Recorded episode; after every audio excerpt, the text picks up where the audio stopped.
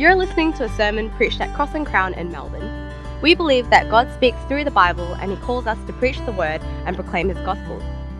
We pray that as you listen, you will be strengthened to know, love, and live for Jesus.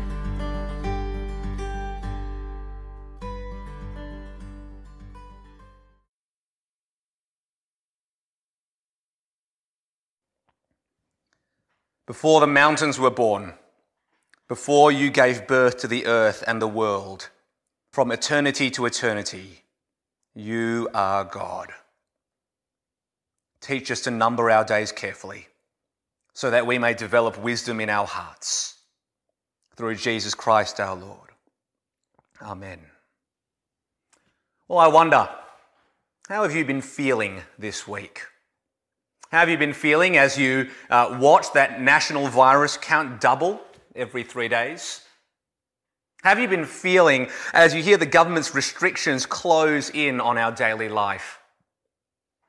I know that some of you have been feeling anxious as you travel to work or worried for your parents or your grandparents.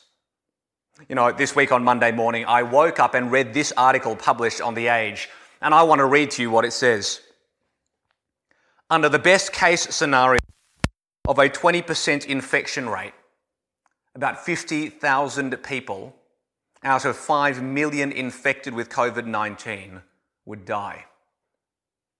A moderate scenario of 10 million infections, 40% of the population, would mean 100,000 dead.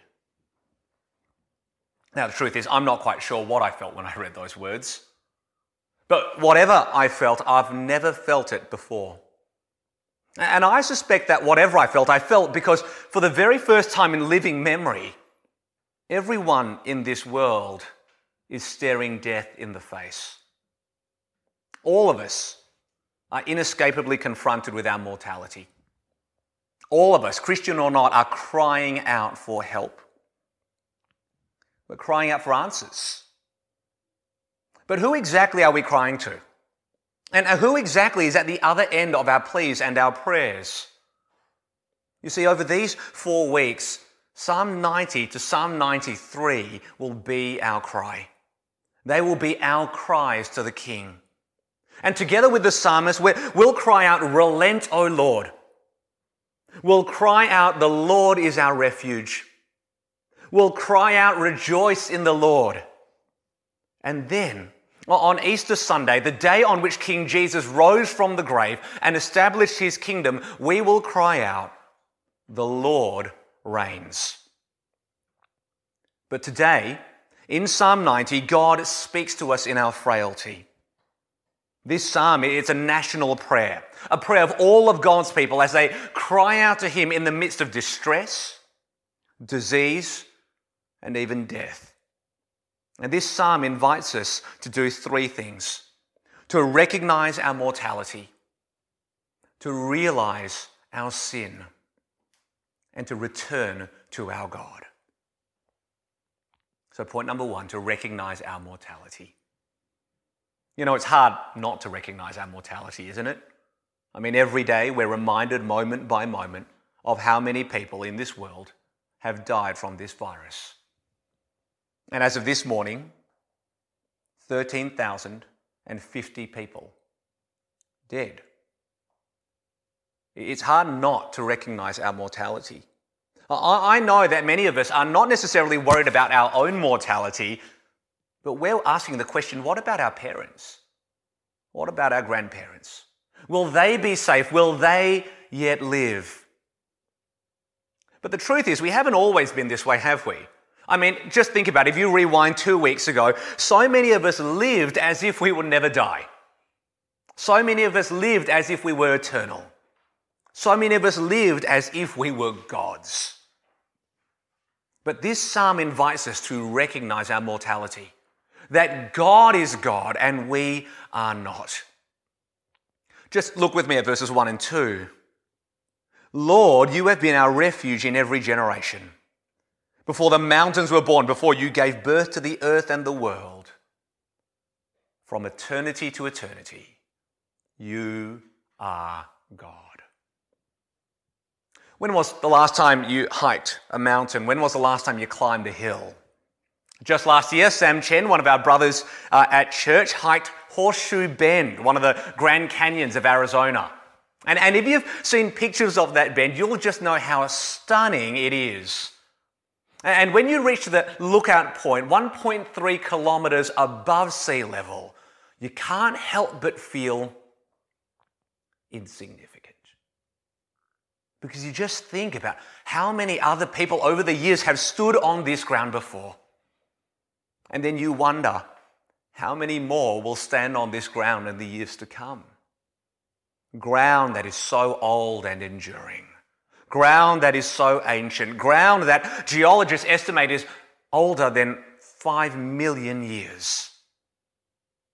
And yet, the psalmist tells us that that is nothing compared to our God. But before a drop of water even began to cut a stream through the rocks of Horseshoe Bend, God was.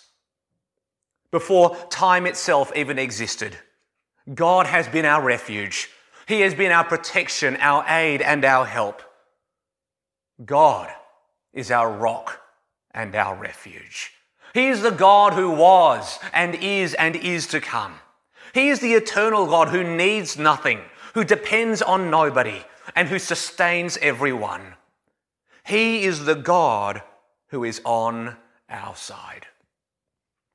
My gosh, if you're going to, if you're to trust someone, if you're going to depend on something with your whole life, make sure that it's more enduring than you. Make sure that it's eternal. From eternity to eternity, you are God. I mean, my gosh, there's a whole world of meaning behind those seven words. That they tell us that the ultimate reality in this universe is not an idea. It's not a hypothesis and it's not a theory. No, the ultimate reality in this universe is an eternal and a personal God. The God who created everything out of nothing. And it's not as if this God created us because he needed us. No, he created us out of love, grace, and, and generosity. This is the God who depends on none other for his own existence. And can I tell you, what a relief!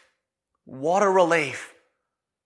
Because if God does not depend on you, then you can depend on him. You know, we're all told right now that we need to band together. We all need to support each other. We all need to depend on each other. Children look to their parents. Friends look to each other. Adults look to society, and society then looks to governments. But here's my question what happens when all systems fail? What, what happens when children, friends, parents, societies, and governments, all of us, are brought to our knees by a virus that can wipe us all out? Who shall we depend on then? Where else shall we go? Well, from eternity to eternity, you alone are God. But not us. Not us. We humans are not God. I wonder have you ever held a speck of dust in your hand? It sits there so lightly. But with one simple blow, it's gone. It's gone. That, that, that's how ephemeral our lives are. If you've ever crushed spice in a mortar and pestle, you'll know how it can be ground to a fine powder. Well, that's the picture of our lives in verse 3. Our lives are crushed, pulverized, and ground down to something so frail and fleeting. See, all of us are children of Adam. All of us are inheritors of mortality, Christian or not. You know, we Christians, we're not any more immune or any less vulnerable to disease and death. No, this psalm is saying that all of us must recognize our mortality. And all of us need to acknowledge that God alone is eternal. It's Him who determines the length of our days. It's Him who decides when we live and when we die. But so many of us live as if we will never die. So many of us live as if we will never die. Instead of recognizing the mortality that belongs to us, No, we want to claim an eternity that belongs to God. Two days ago, we were warned by our government, weren't we? That unless we maintain our social distance, we risk catching and spreading this virus. But on that very same day, over 500 Sydney-siders crammed onto Bondi Beach. And part of me looking at that just kind of wanted to scream at them, like, don't you get it? Don't you understand that you might just die? Don't you understand that you might even kill someone? Who do you think you are? You're not God. We live as if we will never die. But verse 4 reminds us that God alone is eternal. You know, for him, a thousand years are like yesterday that passes by, like a few hours of the night. It's nothing. But not for us. We are like grass that grows in the morning. In the morning, it sprouts and grows, but by evening, it withers and dries up.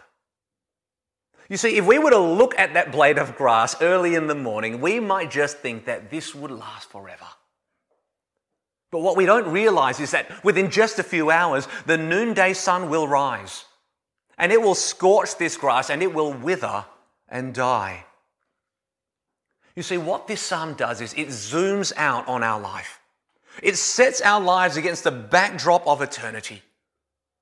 And it gives us this sobering reminder the sun will always rise. The leaves will never last. And our lives will one day fade.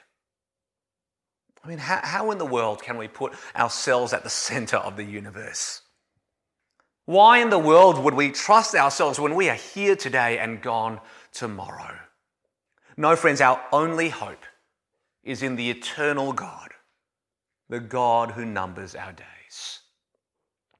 Recognize your mortality. Number two, realize our sin. Realize our sin. We can all be so short sighted, can't we? I mean, we, we prefer to treat the symptom than cure the sickness. And so many of us, we're unwilling to sacrifice our comfort for the sake of saving our country. The, the government warns us that unless we pay short term costs, we will suffer long term consequences.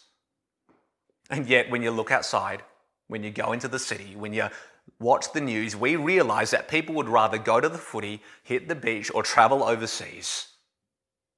All because we're just too short sighted. But what's the point of enjoying today if we die tomorrow? I mean, we might fix our trivial problem of sport only to neglect our bigger problem of sickness. But what if I told you that our sickness is not even our deepest problem? What, what if I told you that we could control every crowd? We could lock down every home. We could vaccinate every person, but still, we would have only dealt with the symptom and not the sickness. What if I told you that even death is not our greatest problem? You know, the great risk for many of us in this season is that we will recognize our mortality, but we will not realize our sin. Well, the truth is, this pandemic will pass. It will pass. But even after it passes, the sun will still rise. The leaves will still fall, the grass will still fade, and we will all still die. Virus or not, death still afflicts us all. See, if you're not a Christian, let me urge you don't think about your mortality, but forget your eternity. Don't think about your mortality only to forget your eternity. Don't, don't just ask the question, How can I save my life? Ask, How can I save my soul? Don't just ask, how can I avoid death? No, ask that far deeper question why do we even die? I mean, right, on one level, there is nothing more natural than death. All of us live, and all of us die. And yet, there's also something deeply unnatural about death, isn't there? You know, when, when my grandmother died, I, I saw her body lying there and I, I couldn't help but think to myself, this isn't the way it's meant to be. There is something deep inside all of us that stares death in the face and thinks to ourselves, that's not right. And it's not. It's really not. Because for God, death is not natural. Death is not right. Death is not the way that it was meant to be. God didn't create us to die, He created us to live. He didn't create us for mortality, He created us for eternity. That's the way it was meant to be. But if instead of enjoying eternal life with God, the truth is we would prefer eternal death without Him. The government warns us if you don't distance yourself, you will surely die. But what do the bogans from Bondi say? Stuff it. Well, God said to Adam, If you trust me, you will surely live. But if you reject me, you will surely die. And what did Adam say?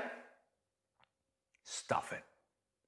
I'd prefer to die without you than to live forever with you. And so, Adam gets exactly what he asked for. All of us get exactly what we ask for. A life without God, a life that deserves his anger, his wrath, and his judgment, a life that ends in death. Why, why do we die? Well, we die because we have sinned against the God of life. We suffer mortality because we have rejected eternity. We suffer death because we have rejected the God of life. I mean, that, that's what we find in verses 7 and 8. For we are consumed by your anger, we are terrified by your wrath. You have set our iniquities before you, our secret sins in the light of your presence. You see, our deepest sickness is sin, and our greatest problem is God's wrath. The psalmist wants us to recognize our mortality. But, but even more importantly, he wants us to realize our sin. Friends, I hope you can see this that our mortality is but the symptom of the sickness that is our sin. My friend once told me, Adam, our, our comfort, it covers over the cracks of this broken world. Well, the reality is now that our comfort has been stripped away, hasn't it? and the cracks of this world are laid bare for all to see. And now we realize that actually life is not easy. Verse 9 says that our lives just slip away. They end with a tired and weary sigh. Some of us might live to 70 or 80. But when we realize our sin, even our best days are struggle and sorrow. I mean, just think about it, right? Well, what's the point of all our achievements? All our success, all our work, when in the end we live fleeting lives under the wrath of God. We're all just perishing.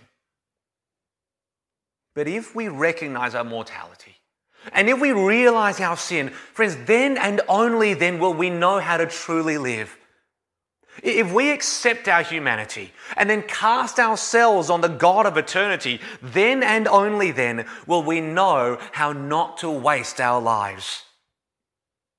That's why the psalmist prays in verse 12 Teach us to number our days carefully, so that we may develop wisdom in our hearts. You can probably already tell I'm pretty frustrated at how many people just don't get the seriousness of this virus. Well, just imagine how much more frustrated God must be, and how many of us just don't get the seriousness of sin. Let's just think about it. If we really got it, surely we would fear Him. Surely we would trust Him. Surely we would cast ourselves on His mercy. Surely we will number our days and live in light of eternity. You know, right now, the whole world is asking, what does it matter? The successful career or the worldly riches if you're not even alive to enjoy them? Well, right now, God is asking, what does it matter? The healthy body or the long life if we are destined for an eternity without God? You see, if we really recognized our mortality, if we really realized our sin, if we really got the seriousness of judgment, wouldn't we then cry out to God? Well, wouldn't we find refuge not just in our homes, but true refuge in the eternal and the merciful King? Well, wouldn't we love our family and friends enough to not just protect them from sickness, but save them from sin? Wouldn't we return to our God? And that's exactly what the psalmist does now in verses 13 to 17.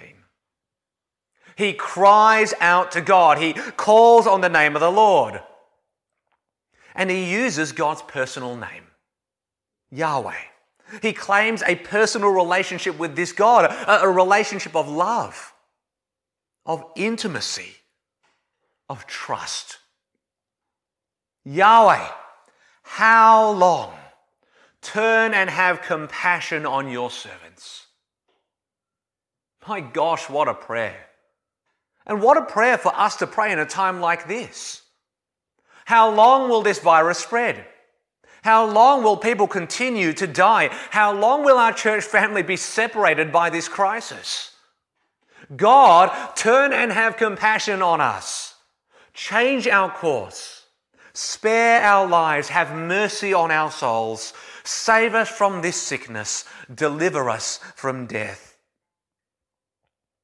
In verse 14, the psalmist cries out that God might turn his night into day and his suffering into joy.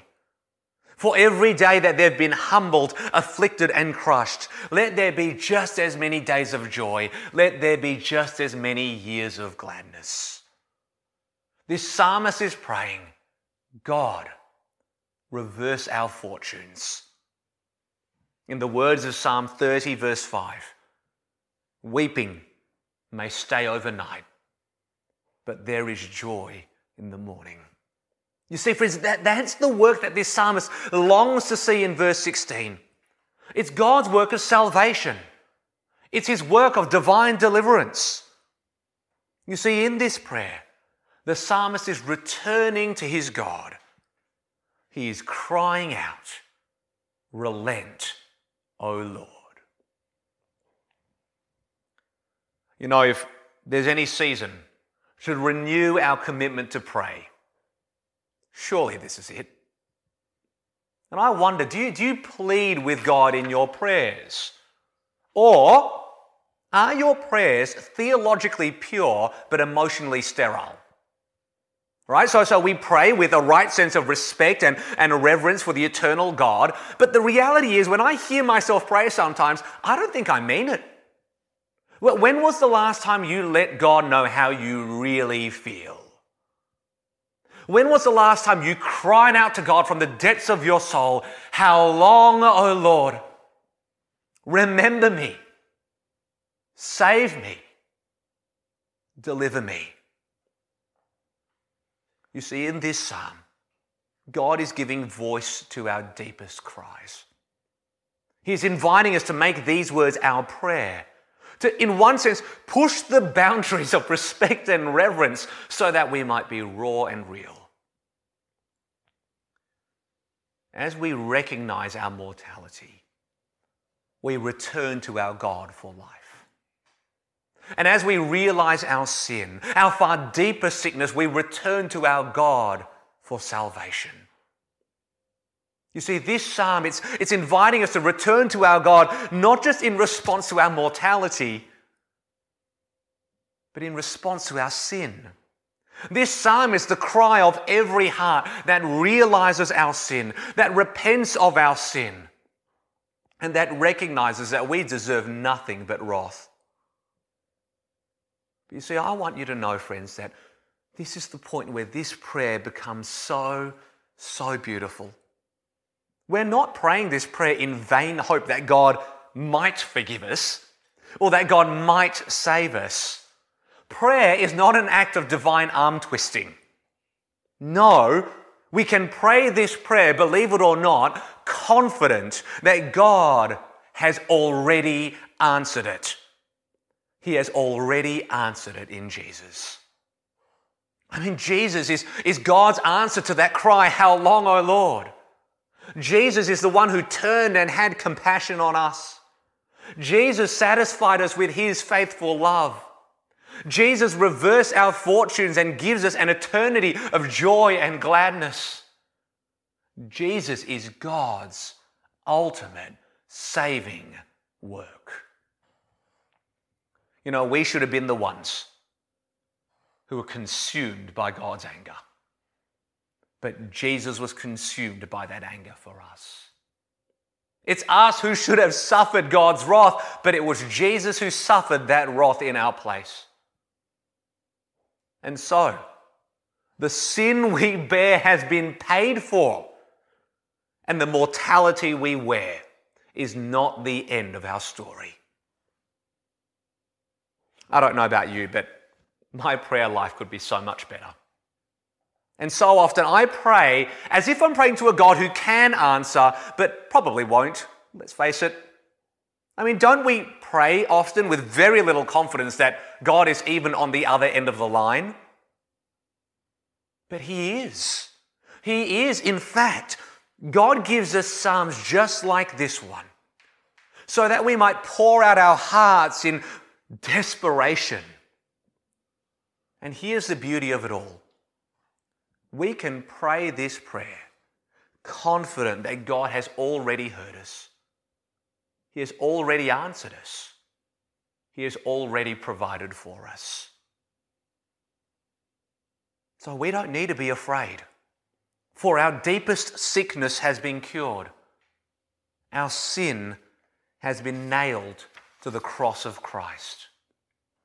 And sure, it's true, as we look around, we live in a world that, that bears the scars of sin. And we have bodies that are weakened by mortality. But, friends, we have a hope that lasts beyond the grave. It's a hope that no disaster, no disease, and not even death itself can destroy. You see, fellow Christian, pray this prayer, confident that God has already answered it in Jesus.